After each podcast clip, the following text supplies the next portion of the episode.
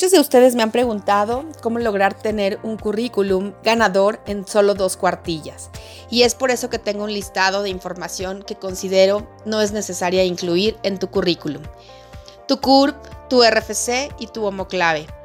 La fecha exacta de nacimiento, tu estado civil y el número de hijos, los datos de familiares, números de recado, números de tu domicilio, las direcciones completas fotos antiguas, fotos sociales, escribir todos los textos en mayúsculas, con colores muy llamativos, logotipos de compañías o extender demasiado mis responsabilidades y que se puedan confundir con las actividades del día a día.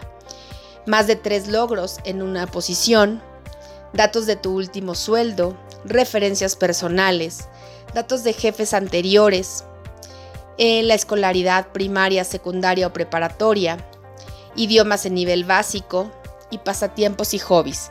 Verás que si quitas o eliminas toda esta información, podrás enfocarte en la parte de la experiencia, tu escolaridad y la formación complementaria, que son los tres puntos más importantes que visualizan los headhunters y reclutadores y seguramente tendrás un muy buen currículum en dos cuartillas.